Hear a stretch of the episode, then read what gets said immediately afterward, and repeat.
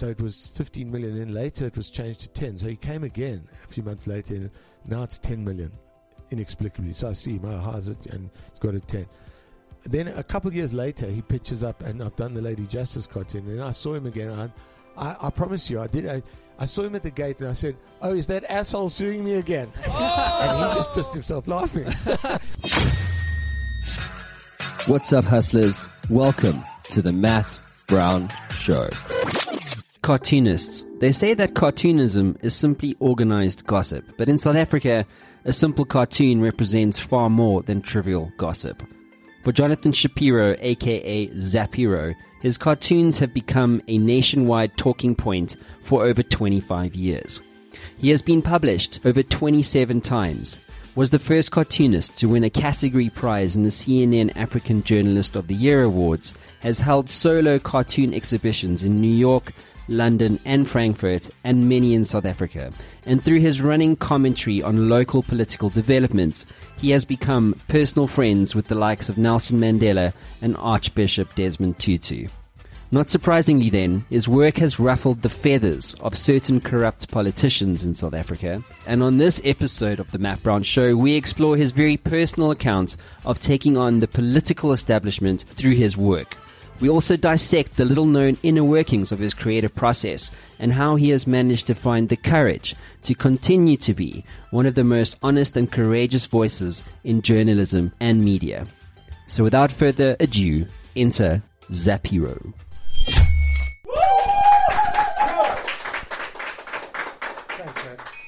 thank you, thank you. Feel free to ring your own bell. we license it out around these parts. Kind of looks like the shower. It does. it does look like the shower Yeah. here.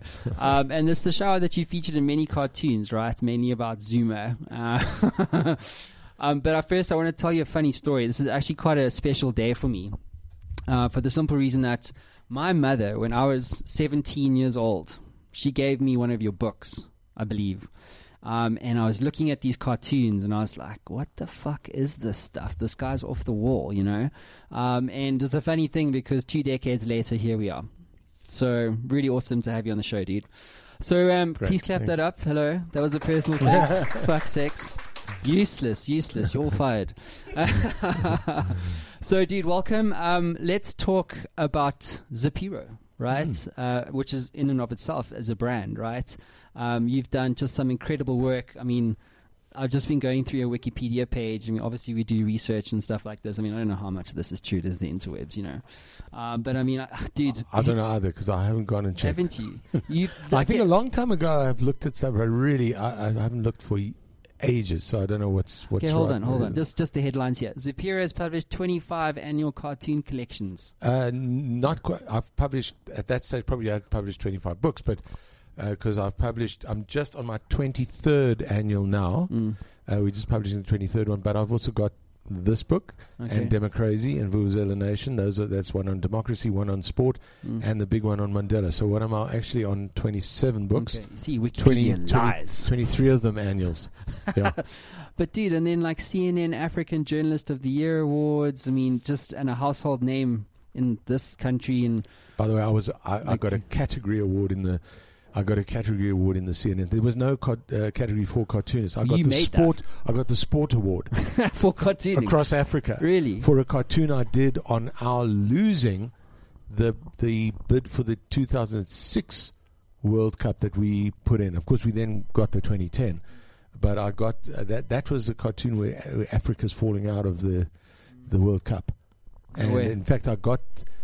I got uh, that idea came from some people who did a photographic thing at the Sowetan, so I'll credit them, and I made it into a cartoon that really worked. And yeah. somehow this was the first time I entered one of those competitions, and there was no category, and it was across Africa. So Mm. that was a real windfall. I mean, I don't think that. So I got that, and then after that, I've got a lot of local awards and a couple of few international ones, but that was quite a nice windfall to have. Yeah. Yeah, I, dude, it's just incredible, right? So, um, but you know, to understand where we are today, you've got to go back all the way back, right? Um, obviously, we're both from Cape Town. Whoop whoop. Yeah. Uh, some of us still live there, not Yeah, me. yeah.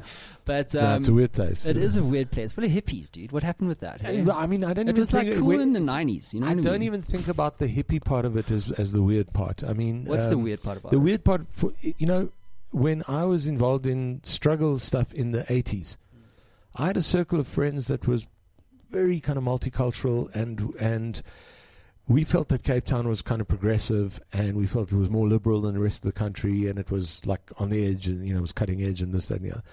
And when uh, democracy came, uh, Cape Town kind of went into its shell in a strange way, and suddenly you have that thing where you know young black people come to South Africa, uh, come to South Africa, come to Cape Town, um, and uh, and and feel marginalised.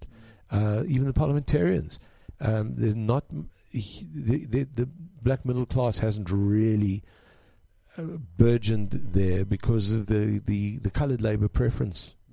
Um, that was that policy that sort of tried to keep African people in in in in, in uh, rural areas that they then called homelands. You know all of that. So Cape Town historically was kind of weird, and then it just became weirder after democracy. I, and I, it's something that I really worry about because I, I love Cape Town. We go walking a lot in the mountains, go riding. I love the place, and I've got a lot of great friends there. But it's it's sort of almost like an island now. It's kind of like drifting off. Yeah, it's like um, I'm immigrating to the Republic of Cape Town. Yeah. I, I, in the last couple of years, I've just seen a few places where things are starting to shift a little bit. But it's definitely not like coming here to Joburg and, and, and really feeling that kind of buzz of a city that is really part of the new South Africa. We, we still got to get there. Yeah, absolutely. Well, it's a work in progress, right? Yeah, yeah. So, where did your spark come from? Like, you know what I mean? It's like you've just done so many amazing executions creatively. Like, but where did it come from? Like, when? What was the day? I mean, I know that you, you know, you kind of refused to pick up arms during the, the Mm. struggle and that kind of stuff. Um, and then, but then, like, what happened? Like, was it a conversation that you had with someone? Was it like a thing in the shower? Like, were you just pissed one night and said, "Hey, I'm going to go draw on the wall"? like, what was the spark? well, you know? you, you talked about getting a book from your mother when you you were what did you say you were about seventeen or something? But Yeah. when I was three or four, is the earliest I remember of seeing the great English cartoonist Giles, who was actually quite a, a lefty, more of a lefty than I realized then. I didn't really understand that aspect to him. What I understood was the brilliant drawings that really spoke for like the underdog, for the ordinary people, for the working class people. But I didn't really understand that as left wing yet. And it wasn't it's not like hardcore left wing. It was it was sort of soft left wing. It was kind of like like one in the face of the, the of the rich and the powerful and the whatever and the and the, the lords and the all that. And then I understood I started to understand that he was quite subversive in that way. Um, but those drawings were incredible. I used to especially look at the covers. So that was my first sort of inspiration is looking at the covers of Giles books when I was three, four years old. And what was he drawing? Because I remember that Giles. Mm. What was what was he drawing? He about? he drew. He had a, a particular family. His was sort of social commentary rather than hardcore political. Uh, he had a family uh, where there was a little kid called Stinker. I don't know why we know that his name was Stinker because I can't ever remember That's what I call seeing Mav. it written down. Yeah. and, it, and he had he had like that sort of wild hair. You couldn't see his eyes. It's kind of and he was he was a really naughty little kid. And then there were the, the twins and the, the funny little bunch, and then Auntie Vera who was like a stick insect. She was always sick, and the grandma who was absolutely wild and she's a real part inspiration I think for Madam and Eve's grandma. I mean, I imagine because she's like the original grand like he did wild Madam and grandma. Eve. Didn't he, Giles? No, Who did, who did Mad- Who did um, no, Mad Mad- Men is uh, Rico, Rico, and Stephen Francis. Uh, Oh, uh, yeah, okay. Rico's Austrian by birth, and Stephen, but although I think he was South African born, I'm not sure. Uh, Stephen Francis is a New Yorker, and Oh, so they, he brought that whole American sensibility to to Madam and Eve. And it's really great because it's kind of got that insider outsider thing. Came here and he saw this weird relationship between domestic workers and the and the so so called madams who and he thought this is this is great cartoon material. So he they they, they, were doing that from the early nineties. But um, yeah, so Giles was he he was he started really in during the the war, the Second World War. He, I've got one of his books from 1946 that he put together of stuff during the war. Absolutely brilliant, much more political. And yeah, but then after that, it was things like um, Peanuts. Uh, although there is a little story that sort of started me off. It's true. My mom um, saw that I was having some uh, bad dreams, nightmares, whatever, and she said, "Draw them." And she understood that I used to draw, and I drew these monsters with teeth and claws and and and like fearsome things, and it kind of helped. Stay with us. We'll be right back. Hey there, I know being an entrepreneur can be a very lonely experience. You sometimes get stuck, don't you? Well, if you're like me, being stuck sucks. But what if you could access the minds of over 850 CEOs who have built companies generating billions of dollars in revenue and access all of that knowledge in a fraction of a second? Well, the good news is you can literally do that today. What my team have built is Matt Brown AI. It is trained on all the interviews, over 850 of them that I've done to date, all my books all the knowledge capital that has been generated over the last 10 years right here on the Matt Brown Show. And you can get access to all of that right now for free. So, how do you get access to this? Well, head on over to mattbrownshow.com and at the top you'll see community. Hit that link, sign up, it's absolutely free, and you'll be given instant access to Matt Brown AI and a community of over 100,000 subscribers.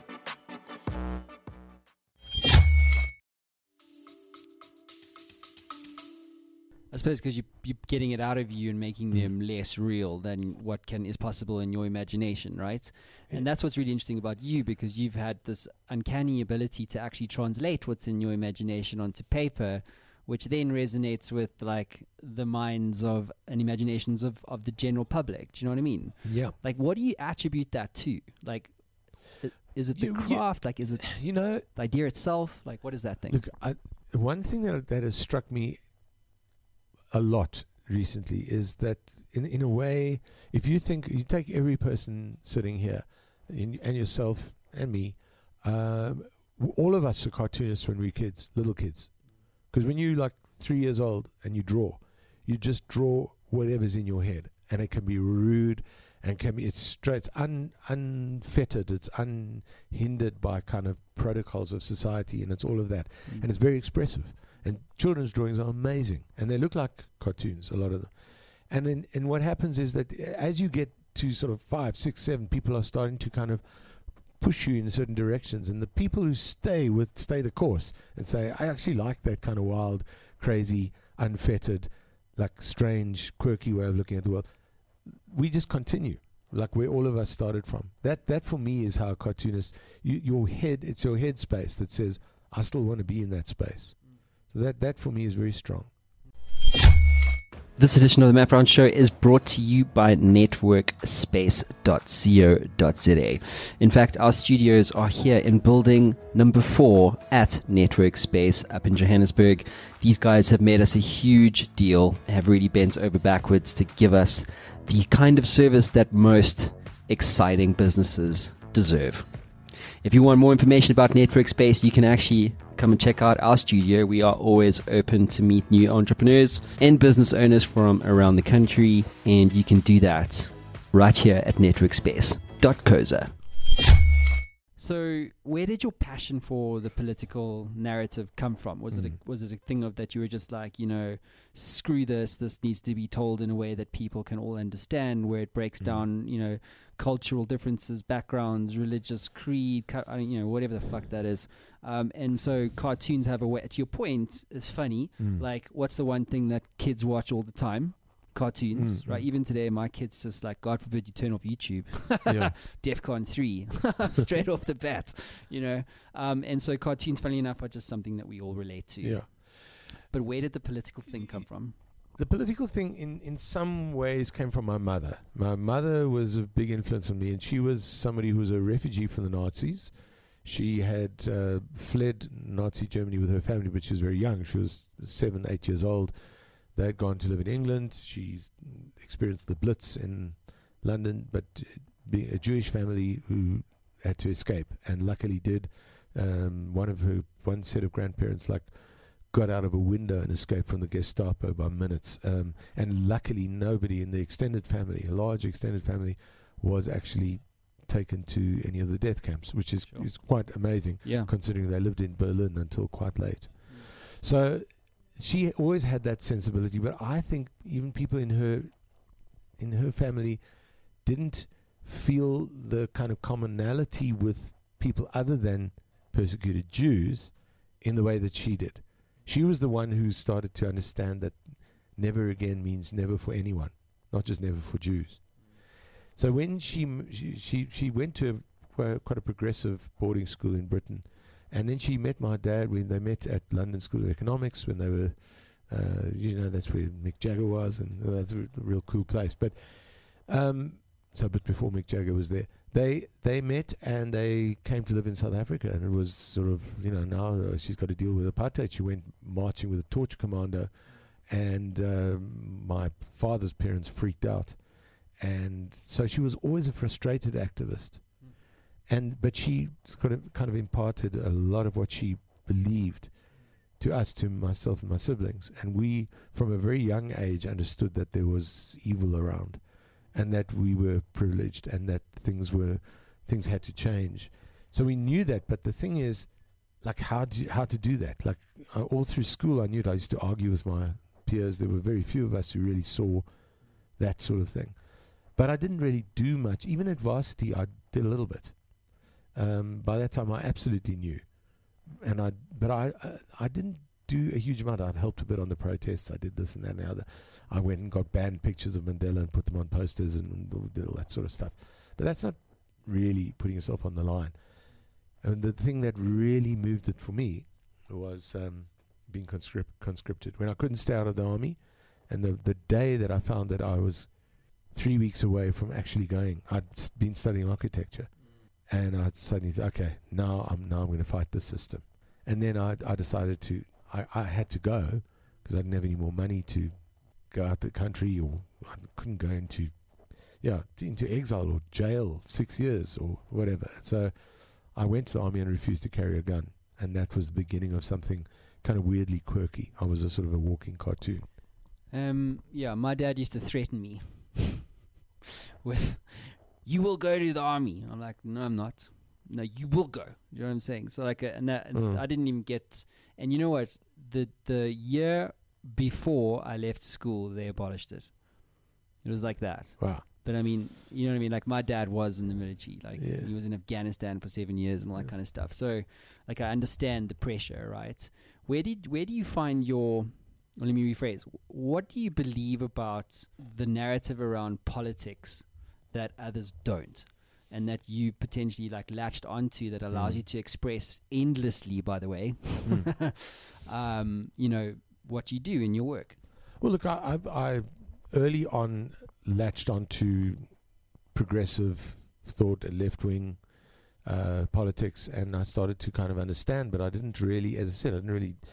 Even when I was in the army, I was still a little bit of a loose cannon because I there were people there who'd been through NUSAS and who'd been uh, detained by security police and had been on the run and had been investigated and all that, and I hadn't. So I was like, I'm just going to get in their faces because I didn't have the consequences yet.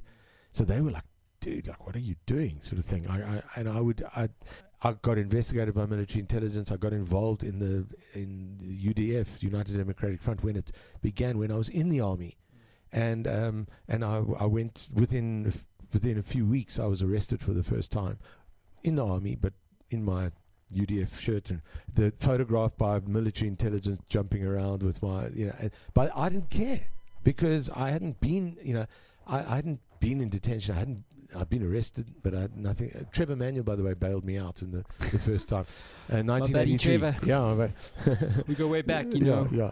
Like, Uh, why he- don't you name he- drop some more? There were like 15. I, I, I, believe me, there's lots of names that come up in the. Yeah, I'm sure. He, he was he was uh, he was actually quite a bricker, Trevor. He was, Was a, he really? He's a big, strong guy. He used to wear a leather jacket. Uh, he was a good guy to have at meetings. Um, no, no, no. That's a side of Trevor that not everybody knows anymore. Yeah. No, Trevor's uh, yeah, he was uh, he's anyway. He came. There were fifteen of us, and uh, so I was just one of fifteen. But my name happened to be the, the, the, the top of that list. So the army saw, you know, I was actually on detached duty from the army. I was in the navy. that's hard to understand. But anyway, and it doesn't really matter. But I, th- there, there was my name in the newspaper, Jonathan Shapiro and 14 others. And, and there was another guy in the army who was arrested on the same day on another side of town, and he happened to be on the top of his list. So it was it was Mike Abrams and 24 others. So there were these two army guys, uh, which later, by the way, the ANC said no, no, no, you can't do it anymore. For a while, you could be a comrade and in the army. Eventually, they said no, but and I had to st- stick it out for. I was there for two years. Um, I got arrested a couple of times while I was in the army. Um, the, I, I had to appear in court many times. Um, I used to put up UDF stickers where I was working in the army and free free Mandela things that I and then I was starting to design logos. And so all, all my information was coming from good, solid, progressive sources. I was working with great comrades who were much more experienced than I was. I was very junior, but I was finding a way to use the cartoons to express political understand. The very first thing I did for the UDF was banned in 1983. It was banned, not banned for possession, but banned for distribution. Uh, and after that, a number of things got banned. So, yeah, that period of from 83 to 88, a uh, huge amount of experience. And then I, w- I was also in the army when the end conscription campaign began. And I started, I, I actually was sitting at a meeting when it was announced that there was going to be this thing. And I kind of started playing ECC and I came up with the chain logo during that meeting, presented it to them at the end of the meeting. They said, draw it up. Became the logo that was on. So that was, it was an exciting time. It, it was, it was good. Geez, dude, I've, I've, I'd love to just spend like several days listening to all the stories about consequences in your world because, like we were talking before we went live, but like you've been sued twice by Jacob Zuma. You, uh, what just like give me the headlines for our listeners out there, like some of the consequences that come to mind, just to, to illustrate what you've had to endure Mm. over the years.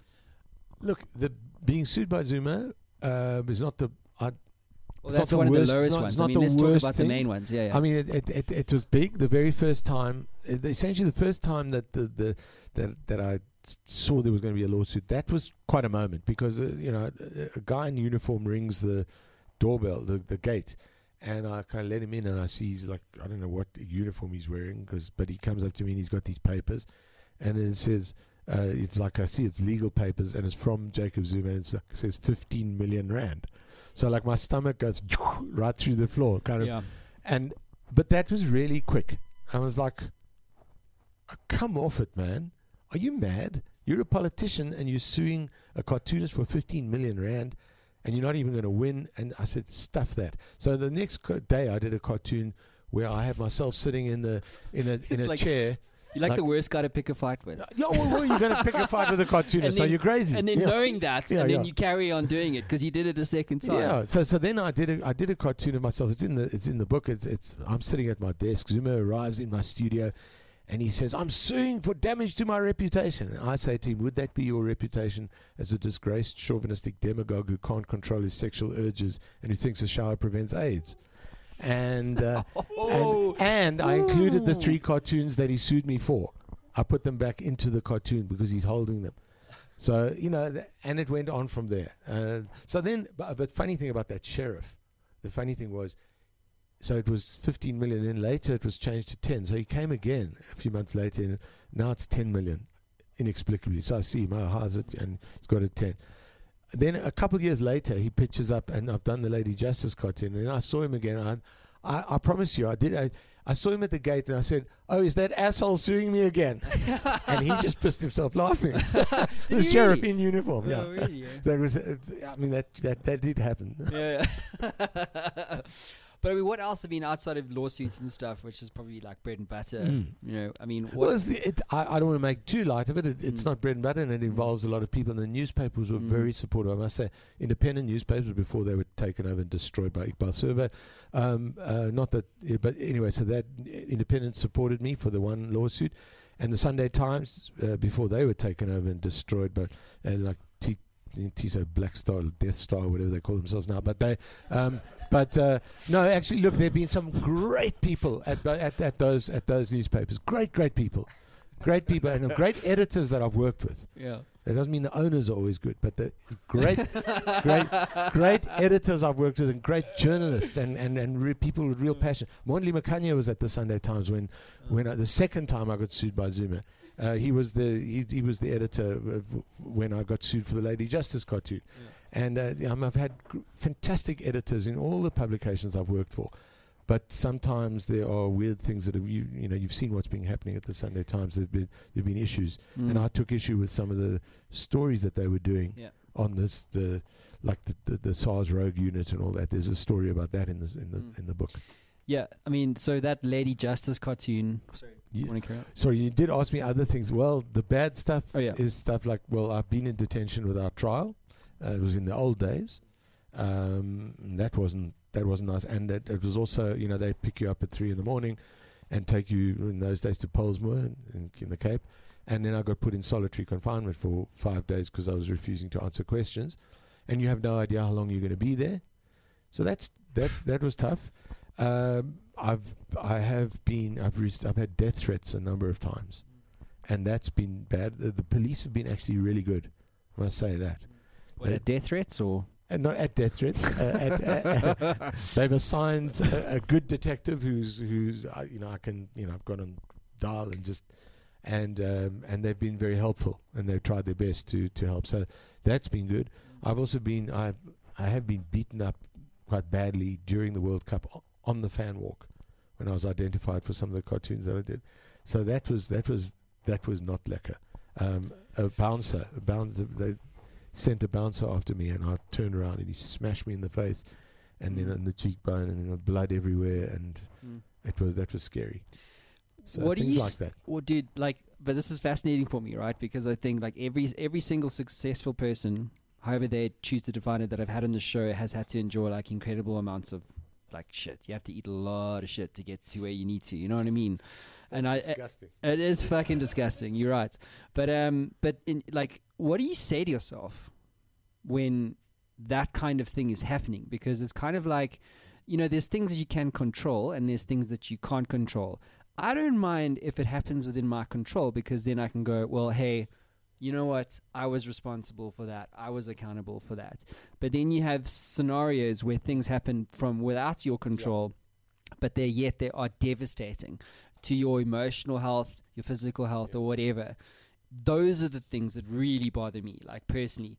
But in your world, what do you say to yourself when this this kind of crap, life's throwing this stuff to you? What do you say to yourself to like keep going? Well, one of the things is that some of the things are so fascinating and interesting and actually quite exciting when those weird things out of your control happen. So I have to sometimes say that when some of the really awful ones happen, I I, I- know that I'm I've they've been offset by some of the ones that have had interesting consequences, and even more offset by the incredible great stuff that comes with being a cartoonist and being and becoming known as well. I've, I've had so many good things happen, and I've been able to make a career out of it, which I never really thought about. I mean, I really didn't think about it as career. I thought about it as passion and and and, tr- and trying to say something, trying to do something important, uh, and and something that would mean something to other people and to myself. So yeah, but the but the the the, the, the hard stuff, like look, if I tell you about I reckon some of the most difficult things that, that I find difficult to control are the way that in the past decade with social media, uh, and I'm sure you've had it, I'm sure everyone has had it in some way or another, the way that there, there can be kind of lynch mobs that take one sentence or one word or one part of a drawing or one whole drawing out of context and can really almost destroy you. And that's happened that's happened to me once or twice and it is absolutely devastating. And I think that's probably been the worst thing that I've had to contend with, really. Worse than any of the things I, I was talking about earlier. Uh, but some of the other con- things that you don't expect, the consequences are, are really incredible. Like uh, one time I heard that, and there's a story in this book, Mokotedi Mpshe, who's the guy who like dropped the charges against Zuma. He was the acting head of the NPA. Apparently, he, he told Billy Downer, the prosecutor at the time, that The reason he dropped the charges against Zuma was because he saw a cartoon of himself hounding Zuma, running behind him, trying to trying to pin the charges on him. Zuma, like he, he's the front runner. All the other contenders were behind. Only Mokotedi Mpshe's like keeping up with Zuma. He's trying to pin the charges on him, and he got so embarrassed that he said, "I can't charge him before Pol- Polokwane." Now that wasn't a good thing that he didn't charge but what I'm saying is it's fascinating. It makes for a great story, mm. and it didn't really hurt me. Except, you know, you could say, oh, you blame me for Zuma, but that uh, that wouldn't really be fair. But there are things like that where the where the, the cartoons have had inc- really strange and interesting stories, which I then get a, a chance to kind of tell, mm. and I'll I'll try and tell in different form at another time. So there, there's lots of that, and then of course, you know, the cartoons take me around the world, and mm. I've been to I think I think about 15, 16 countries on the strength of the, car- the cartoons, uh, spoken at gatherings and all that. So and so- Ted. yeah, uh, well, not a, Talks. no, no, no. I haven't Was- done a full TED talk. I've done TEDx a couple of times. Not, not, not a full TED Great. talk. So you can just say that it was a TED talk. no, no, I'm not going to. you just got to own to that fake. shit. no, dude. fake news. Fake So news. okay, cool. We're gonna do um, quote of the day. Hold on a second. We'll bring it over. Yeah. Quote of the day: There are four ways of interpreting the world: religion, politics, sport, and art. And the first three are unreliable. That was David Hare's an English playwright. Um, that was told to me by one of my very good friends um, at Daily Maverick, actually. So I only Uh-huh. heard that recently, and I thought it's it really really speaks to me. So though you you you actually kind of asked for a quote on sort of entrepreneurial thing, for me, interpreting the world is more important than trying to think of yourself as an entrepreneur. So you, if you interpret the world in a way, and that becomes your passion, you become really good at that. That is, that's how this connects with being entrepreneurial. You then like you, that becomes your thing, and you've got something that you're saying which is different from other people, and and is good and strong and whatever. Maybe then maybe you will, in a way, become an entrepreneur. If you're lucky, you can become an entrepreneur using that stuff. But to think of yourself as an entrepreneur, It's just Like, a label, it's right? a, it's a it's it's got no substance, you know. Yeah, You know what you've just said has come up before because entrepreneurship is all about interpretation. In fact, I would regard. I mean, I've interviewed not just entrepreneurs, but just you know, sportsmen and so on and so forth. Um, and it's all about how you interpret stuff. Do you know what I'm saying? Yeah. Like all that stuff that was happening to you, like you could have either let it define you, or but you didn't. You let it push you forward. Failure, like all the things that life throws your way that, quite frankly, are either in or without your control. It doesn't matter. It's all the same game. Do you know what I mean? Uh, and it is all about how you interpret it. Um, what words of advice do you have to uh, a human being out there who's battling with life or potentially has a problem, some form of pain?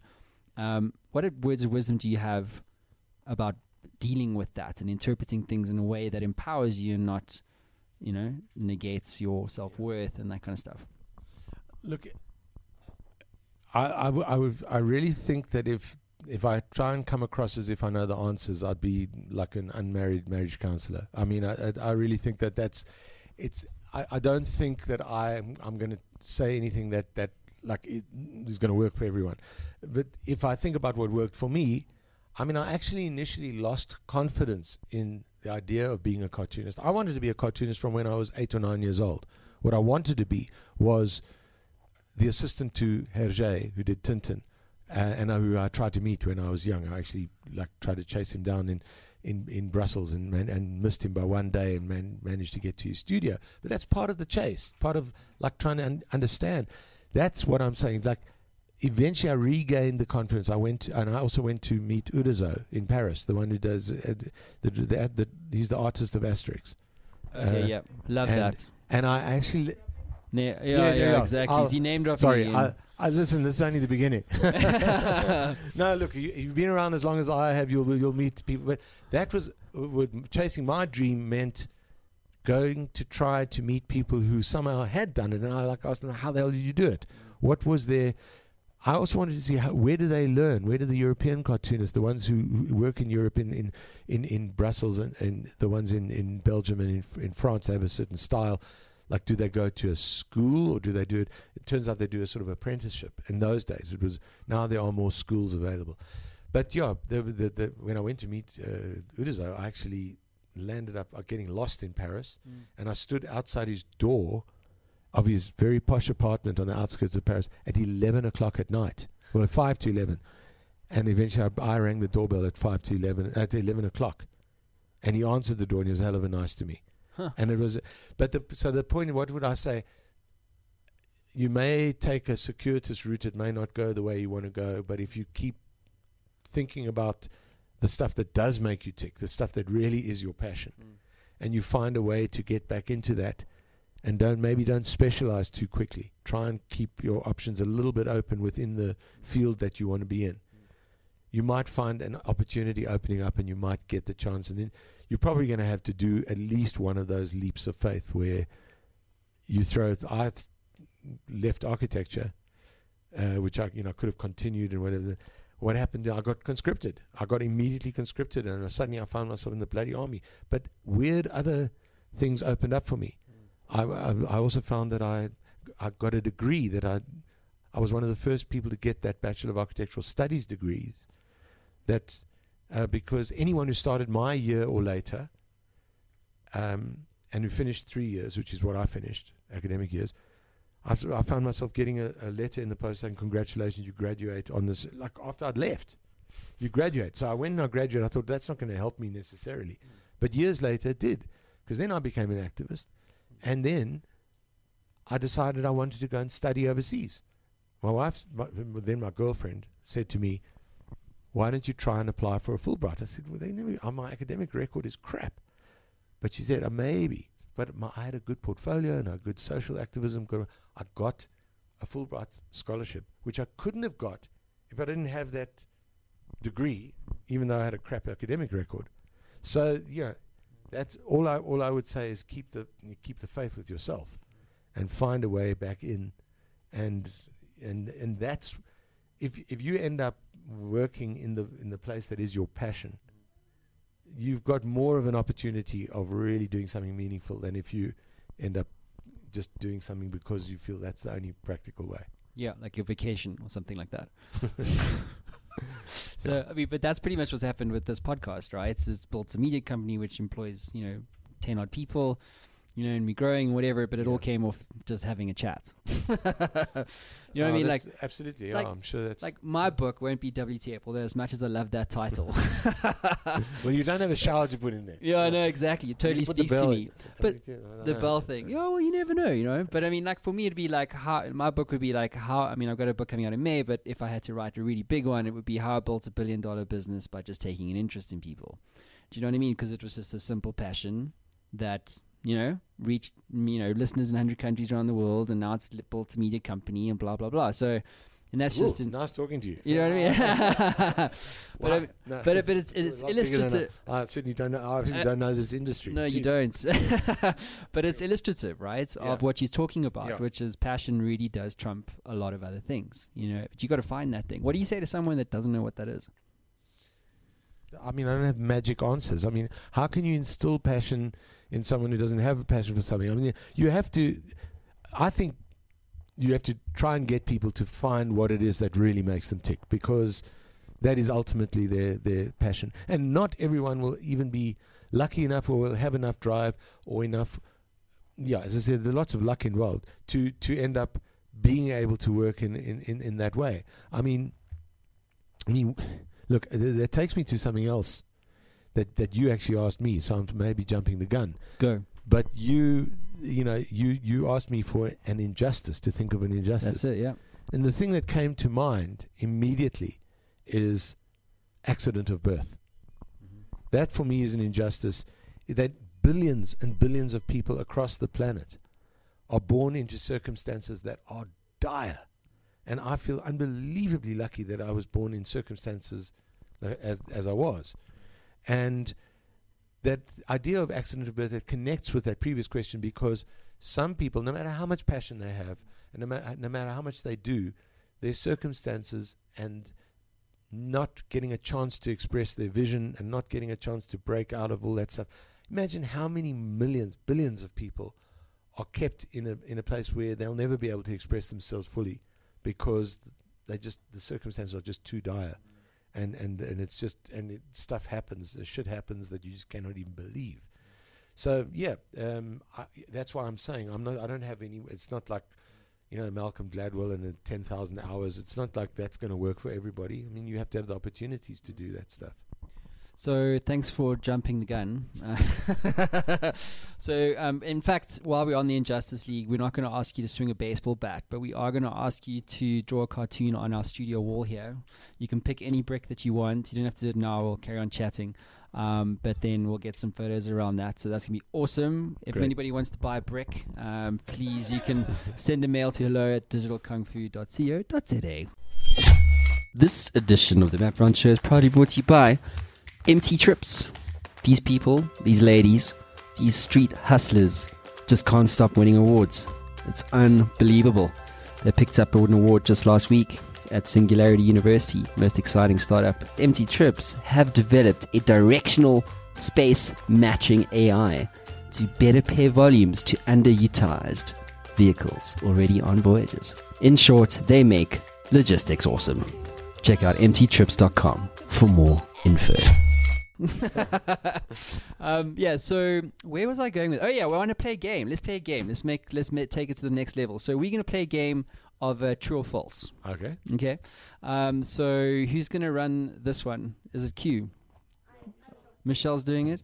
Okay, cool. Let's pass uh, a mic over to Michelle. Um, so very simply, we you're going to hear some statements, um, and then you can say true or false as it relates to you, Okay. and then we can have a bit of fun about why you think certain things are the way that they are. Okay. All right, cool. Michelle, okay, over to you. I'm Michelle. Okay. So the first one is true or false. The less you know, the more you believe. Uh, I think that's true. Okay. The Well, second hang on, wait. one. Why though? Uh, because I, I see people who know zip and who think that they know everything, and I see people who've learned a huge amount, and it just makes them question more. So, and I, I think I'm probably, I, I, I think I know a fair amount, and I think I, I question, and I don't. I I sort of start to think I know a lot, but then I actually don't end up having the real answers. You just have to do the best you can. Okay, cool. And then the second one, true or false. Uh, journalists should be watchdogs and not lapdogs. Oh, absolutely. And then the third one, true or false. As a cartoonist, the details always tell a story. I think that's true, but uh, but I would have a little rider to that and say that I try and have something that reads overall that that you can get quickly and strongly initially as a, as something, and then layer it with detail. And if it doesn't add, it takes away. So so the details, if you start adding stuff that doesn't work. As well as your first stuff, you can actually dilute it and make it worse. So, so it's a slightly nuanced thing, but I would say that the detail that you do add, if you do it well, it can really add s- nice stuff to it. Yeah. Okay. And then true, or- true or false. Journalism will kill you, but it will keep you alive while you're at it. true. Unfor- unfortunately, for for some people, that's genuinely true. Uh, there are lots of journalists who who who who do actually get killed. Um, so I mean, that's that's more true than it should be. Yeah. Just just on that, I had Alec Hogg on the show. He sends his regards, by the way. okay. Oh, good. Yeah. Me- And we're talking about that exact thing. About like Yeah. how brave and courageous journalists act like you. I would put you in like a select handful of journalists that have literally shaped the political landscape of South Africa. One way to say it, um, but have had to like endure so much and, and push through and, and like find that courage to just say whatever the fuck they need to say to make the point, despite what may come back at them. And what is really fascinating with my chat with Alex, Alec rather, is that he had to leave the country because of these threats. You know, Mm. um, and it's, I don't think the journal the journalists, um, Barry, I think was another guy uh, that Alec was talking about. Forget his surname now, but it's like I don't think you guys get enough credit. To be fair, Uh, look, I in- some ways we get a lot of credit, and some ways we, it, it- yeah, there may be other times we don't. I mean, as a cartoonist, I think I, I'm quite lucky. I'm quite visible. I can get a lot of vitriol, but I get a lot of I get a lot of credit and sort of accolades and things as well. So I'm, I'm quite lucky, and there are a lot of other journalists who are doing different kinds of work who say that they envy cartoonists because we do something and then people go straight to the cartoon and they look at that first and it's very and it can be memorable so it can say a lot uh, that say somebody writes a, a 500 word or a thousand word uh, article or piece or whatever, and the cartoon says something pretty damn quickly in three seconds. And so you know, we I, I'm not complaining, but the, but the the flip side of that is that sometimes it's difficult to have nuance in a cartoon, and you can get pilloried and taken down for something that you are doing that it gets misinterpreted by people. So Cool. Yeah, it cuts both ways. And then uh, the fifth one, um, true or false? If journalism is good, it will be controversial in its nature. I think s- I, I would have to say true. I mean, I wouldn't. I would say that it wouldn't necessarily be true always, but I would say generally true, and I certainly subscribe to that.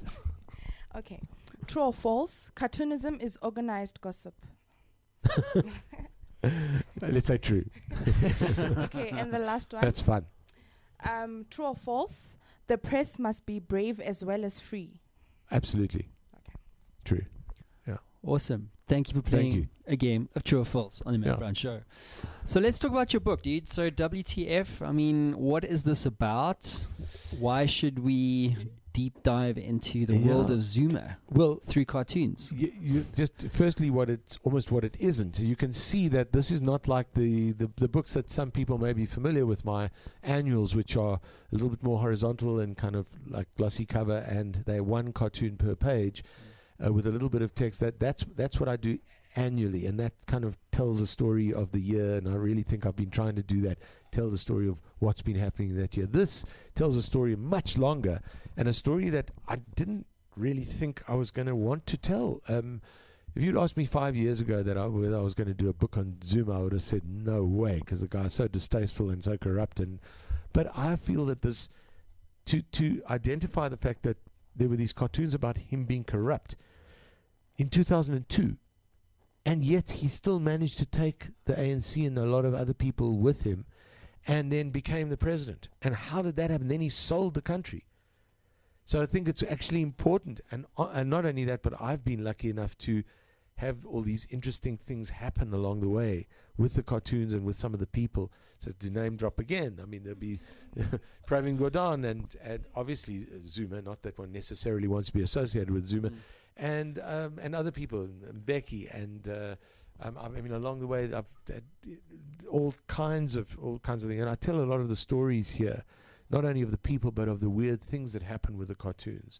So this book, you, you know, you open it in certain places and it's actually it sort of really reads like like a like a book. There are places where there's three cartoons on a page and then there's lots of text and uh, there's a there's there's a whole chapter on the Lady Justice cartoon. This one's got less text, but let's say uh, here, let me you open that. Oh, this has got some of the cartoons where some of the photographs where people started wearing showers in, in the protests. So that you know, the shower that I did started to be taken by people and, and, and, and in the protests at the union buildings and all over the place you'd see people with helmets with showers on top of their heads and So sorry, dude. I just saw this bloody photo. I, There's like a, a person driving a what car is that? A, a, uh, whatever it is. It's I a hatchback thing. with, a, Hold with, with with a a bloody shower head out the sunroof. yeah. so they, they drive past the Gupta's house and then defiantly stick the shower out of the sunroof That and there's all the security guards in the background and people outside the union buildings, outside Parliament, and uh, you know that shower has become such a thing. There was this. I I, will- I love to tell this story, and I've never been able to find the name of the guy, but I heard the story and I thought it was really well. A couple of them, they're really funny. These are the kinds of things I tell in this book as well. There's a, there's a British rapper. I don't know if we managed to put the British rapper story in, but he came here, and that's why I'm trying to find his name. But he, they said to him, "You're going to South Africa. Like, do you know? Like, sort of, dude, do you know?" Anything about the place. Well, do you know who the president is? He says, isn't he the guy with the shower in his head? it's like, what? The, Yeah. the, the shower, this guy's got an image of a real person with a shower in his head. Doesn't even know his name, but like that's how the shower has become associated. Another thing I loved, I was sitting on a platform with a with with a, an, a couple of academics, and I was at Wits.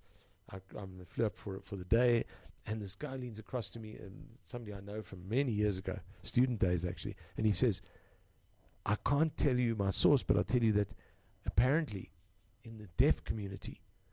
The interpreters use the shower. This is before Malema had started using the shower and all that. So he says, apparently, they use the shower to, to designate Zuma. so I said, Are you serious? So then I go on radio and I and I and I talk about this. I say, oh, I love the story. There's this official letter that then comes and it gets published in the newspapers as well, uh, from from the from the interpreters union or whatever it is. They say, no, no, no, that's not true.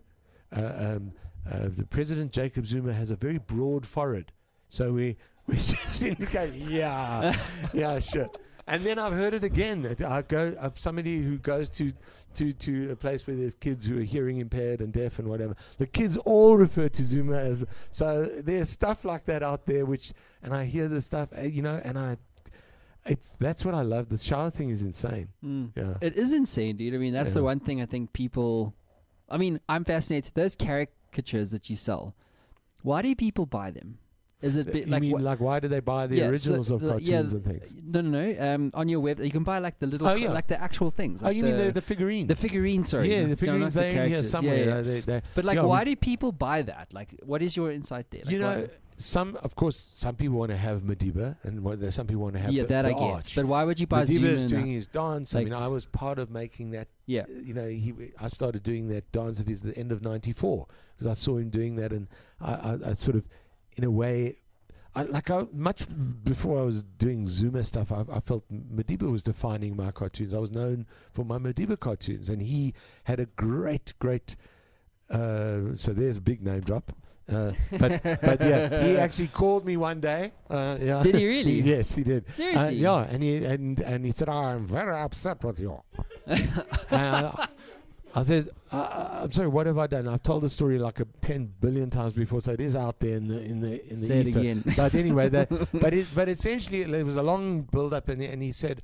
No, it, I just saw that uh, your cartoons wouldn't be in the uh, August. In the, he would, he wanted to see them every day when he was in Cape Town, and the only way pre pre internet to see them was when they were republished from the Sowetan in the Cape Argus, and then there was I was going to another newspaper. So he loved, and and I said to him, you know, you would have seen. I'm, the- it's, I'm, I'm even more amazed that you called me like this because I'd met him four years before that, and I said, in the four years since I met you, you'd have seen the cartoons getting more and more critical of the ANC and of government. And he said, oh, but uh, that is your job. So that's what that's what the Sure. relationship. Anyway, people know that I had a relationship of some kind with Madiba, and then, and that sort of really comes through the cartoons. So there's that. The two to one. He's walking on water, and he loves that. He said, "Oh, you got me." Dr-. I went. Um, I went to meet him. I went to meet him with the, with his little figurine. He now lives in Hermanus. I went out to meet him in, in Hermanus, and he saw me away, away, and he says, "There he is." And he draws me with a big nose. and then there was a photograph of me and the arch with our two noses together over the figurine. His big nose, my big nose. So you know, there, there's that. But why would people buy Juju and why would they buy Zuma? It's amazing. People said to me, "You're going to make these and you lose money." We sold out of Zuma. Yeah, I've noticed. We sold out of Zuma. We've got the the the very expensive ones, the the, the sort of extra collectibles, ones that are signed by both me and the and the sculptor, and they were the first hundred numbered and all that.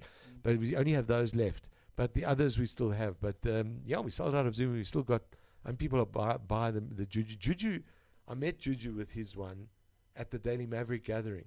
So I had this thing, and I sort of ambushed him as he came off stage, and he looks and he and he says, "Oh, Zapiro!" It's like, "Ah, yeah, and then. He was very. He was all, very nice. So we, we've had some words on, on, on like in sparring and all that. But he was very nice when I met him. And there's obviously a lot of people around, and he's a smart guy. But then he he looked at this thing and he laughed and he said, "Oh, but it's too big." He was doing because it was the fat juju. You know, it was, it was him. It was him when he had this huge. He's like a little hippopotamus in that drawing, in that in that thing. And listen, I'm on to talk. I had to also lose a lot of weight. I, I, I think he may have lost more than I did, but uh, whatever. but I, he said to me, "You've got to make it again." I said, "No, I'm not going." But uh, but people buy the juju as well. Um, Uh. I don't know. That's crazy.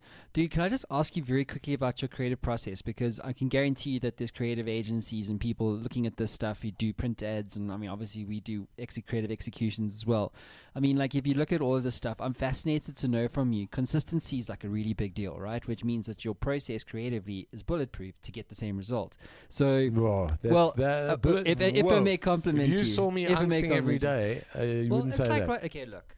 Yeah, but You're not doing too fucking bad. No, no, you no. But I'm mean, what I'm saying is that I second guess and angst uh, along with the best of them. I once did a, a, a cartoon of myself on a, a therapist's couch saying, "If I have a day without self doubt, I worry," Uh, which is true. yeah, I get you. I get Yeah. you. But I mean, like all of these things. What is? How would you just if you were to walk us through just the headlines of your creative process? Like take this thing here with uh, what is this? These four characters from, From the Wizard of Oz. Wizard of Oz. Yeah, I mean that that you know that uh, th- that's those are such iconic characters, and Mm.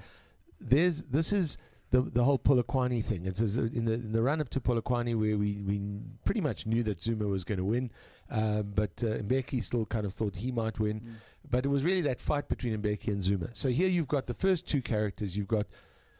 Um, I, I start thinking about like who are these characters walking along? Well, Tin Man had to be Mbeki Mm. because he was re- thought of as too aloof, out of the country all the time, kind of the the, the, the too rational, uh, too intellectual. Surrey ed- educated and lost touch with his base, that kind of thing. So he's the Tin Man. Mm. So he's got no no heart. Then and also he wasn't uh, distributing ARVs, so Yeah. there's all that. Then the next one was Zuma, the the scarecrow, no brain. That was that was like that was kind of that, that's a no brainer. Didn't didn't So- really take much thinking No. there. And then then you've got the you've essentially got the ANC. Uh, did I put ANC women's there? I don't yeah, yeah. glasses. You've got no guts and Uh, then yeah, ANC no- delegates. ANC delegates. That's the lion who so didn't the have lion courage. didn't yeah. have courage. So you've Yeah. got no guts. The ANC delegates because they're going to vote for this corrupt dude. And then you've got Dorothy, and she is looking pretty kind of pissed off and kind of that kind of Doonesbury eyes. Dude, and- she's so bleak. and she's and her thing is no no faith in delivery. So you got no no heart, no brain, no guts, no faith in delivery. So that's a, that's a it was a sometimes it's that's very process Mm. oriented that one. Uh, some of them get a kind of a lateral thinking thing which kicks Mm. in and but that's the part that I can't bottle. And I'm sure you know Yeah. what I mean. Yeah. You can work on your process, your your your kind of left brain thing, Mm. and you can get good at that. But then only every few times, and not certainly not every time, that right brain thing, that lateral, these are how the hell did I even think of that? Mm. And How- it's if you put enough work and, you, and enough kind of experience into the left brain stuff, then the right brain kicks in, and you, suddenly you've got magic. Mm. But you, you, that's not going to happen all the time. Please can I ask you a really big favor and give my creative team here some creative advice? because I, I I'm like going to freeze now. yeah, no, but like okay, you have to have the answer to this one, please. Okay. can't, can't I just give you that advice that I've just that, that No. can I can I talk about that as advice? Really, it is. That's Mm. exactly what I would say. hold on, hold on. Okay, what How I- do you teach Oh. creative thinking to to a team? Because and and like I'm serious Nice because talking to you. I'm- I- no, I'm no, but here. like, what is your advice? I mean, No. like, how does one approach I- creative thinking as a group? I promise you that I would say exactly what I tried to say back there. That's what I would because you brainstorm stuff. I everything is in the brainstorm. So there's two things by brain, brainstorming because you get a kind of collective thing and you spark off each other. That for me is the big the biggest thing.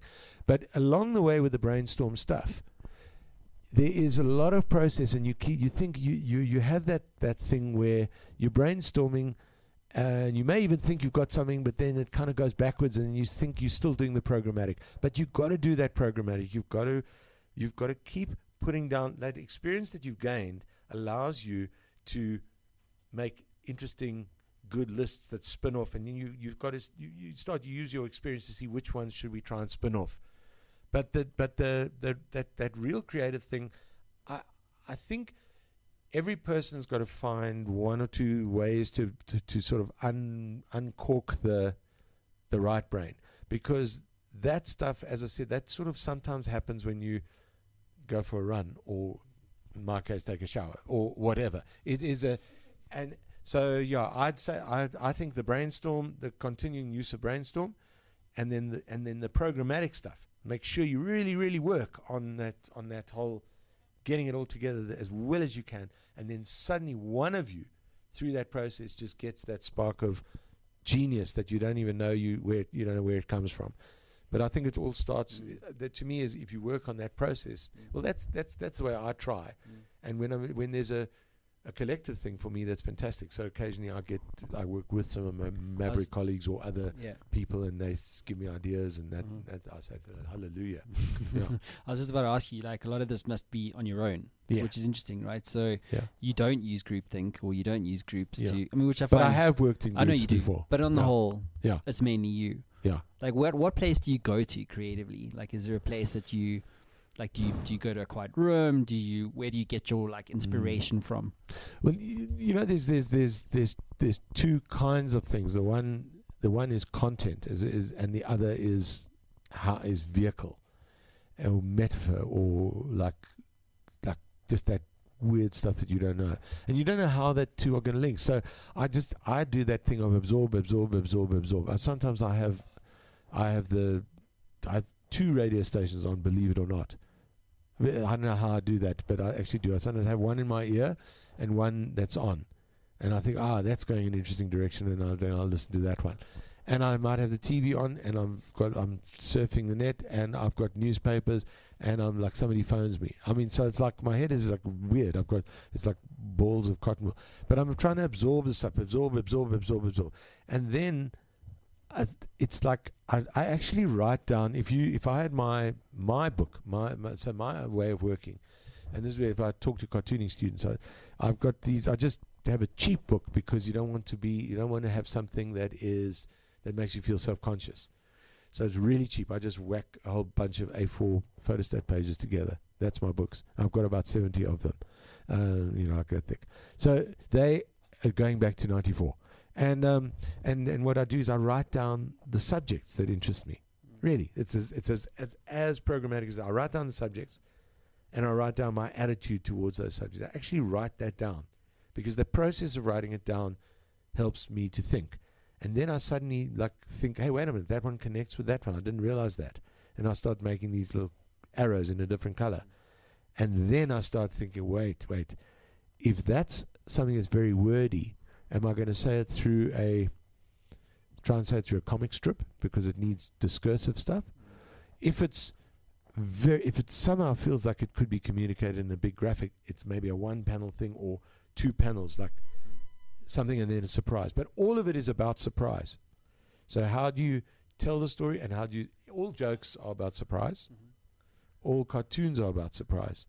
Not all cartoons are funny mm. but they all have the twist so, and all adverts are uh, tend to be. I mean, no, good adverts tend to be like that as well. I'm Yeah. sure you know, but they, they, you you get something, and then it's the twist that does it. You expect it to end one way, and it's the twist.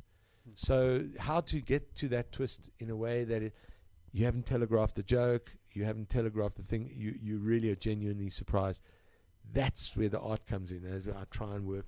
So I'm not going to telegraph it, even if it's in one panel. I'm still going to somehow surprise you. That- So anyway, it's that's like just my. it's perspective, right? That's actually what it's about. it, it, Creatively, how do how do you deliver that in an execution? it's like you have your angle, and then your angle can be delivered in like a whole lot of different ways. And then uh, that's when I start doing thumbnails and think, should it be done as a as a as a, a comic strip? Should it be one panel? Should it be two verticals? Should it be something that's ridiculously surprising? I showed the kids today uh, one cartoon that I did where I tried and tried and tried to think of cartoons, and I came up with hundred different ways to to to tell a big story and to do all sorts of stuff, and it wasn't working. And then I suddenly, and it was about the about the the fact that white people have benefited from apartheid. And then I wrote the I wrote that line. I suddenly thought, oh my god! And I wrote whites who never benefited from apartheid. And there's a colon, and the whole the whole of the rest of the cartoon is just a white space. Because all white people then and now benefit from apartheid, and it became a, a very well known and very uh, quite controversial and very strong. It was one of the strongest cartoons I, I've done. I still put it in talks a lot, and it's about communication. And suddenly, the the absence of anything else was what communicated the message. The fact that every white person has benefited from apartheid. So having nobody there meant that there's nobody you could not even Joe Slovo. You couldn't even put Joe Slovo's name there. He benefited compared to his black comrades. So it's that it's that's the sort of surprise communication I'm trying to get to as well. Not just it's not always an intense drawing or lots of text. It can be that little. Simple. Yeah. Yeah. Should we take questions? Are you ready? Cool. Um, we've got some questions from our audience. Oh yeah. Here we go. Over to you, Lady Q. Okay. Walter Mike. asked. Walter ask, "What's next for Zapiro?" Um, next was a very, in one way, more of same because I'm still, I'm loving working at Daily Maverick, and um, working with people who are very, very. I mean, they've brought us uh, the, the hashtag Gupta Leaks, and then along with amaBhungane and a few other people, which brought the Guptas and, and, and Zuma down. So that's fantastic, and um, and so yeah, I'm I'm loving doing that and the books that I do and all that, but in the medium term, I do want to do other kinds of communication in cartoons. Like I, I, I want to write my stories and, and do drawings, you know, like do comic strip style stuff. Yeah. Uh, Renee asked, "Does journalism still play its role?" Journalism has played a huge role in the in South Africa and in many other places. I mean, as I said, it's because of journalists and some other people that you've you've actually had the shift in South Africa that can go the good way now. Um, at the same time, there are people who got captured, so it can cut both ways. Um, and there's, we're dealing with a whole lot of stuff that, but on the whole, you've got people who are very committed, and you've got people who've told great stories and who've had a huge impact. So journalism is absolutely uh, you know, good journalism is out there, and it's and and there's and we can be very grateful to some really great journalists in this country. Okay. let me ask, "How do you feel about fake news?" Well, fake news is absurd. I mean, uh, the, the, it's it. What what really is amazing is that in the era of Donald Trump and people like him and people like Putin and Zuma and uh, and the uh, you know there was Berlusconi in, in Italy and there are there are, there are so many of these people. There's this new the the Philippines Duterte um, and in Brazil the the guy uh, I'm battling with his name for a second, the like fascist guy. People can. Um, can come up with things that they, they, there's no shame anymore in telling lies. It's only if you can tell a convincing lie. I mean, politicians have done that forever, but at the moment it really appears that that's fine as long as they can can swing it with their base. Uh, it, you know, it doesn't even matter to them that they, that they there's no no shame in in telling fake news, and then whole news agencies like Fox News and whatever they thrive on it. That's what they and Breitbart and all that sort of stuff. Uh, It, it's outrageous. So, and of course, here in South Africa, we had the the Gupta uh, channel, the the, the the the ANN seven, and we had um, the, the the what's the name, the New Age. So yeah, fake news is is with us, um, and fake news is still there in what happened to some of those things that happened at the Sunday Times. Some of the journalists got got taken in. And the last one, Nicole asked, "Are journalists given enough resources and freedom to do their job?" No. Okay, do you think? Did you ever think I'd do and answer that short? no, and on that bombshell. so, dude, listen, thank you so much for being on the Map Show. Um, I wish you all the very best for this book. It is available um, all around the country. WTF, Capturing Zuma, Cartoonist Tale. Go and buy it. Um, I expect a signed copy from you, though. Absolutely, dude, awesome. great. What a pleasure. Thank you. Thanks, bud. Great being with you. Thanks. Thanks all of you. Thanks for checking out the Matt Brown Show, guys. And if you'd like to get the Kung Fu put in your ninja, check out digitalkungfu.co.za.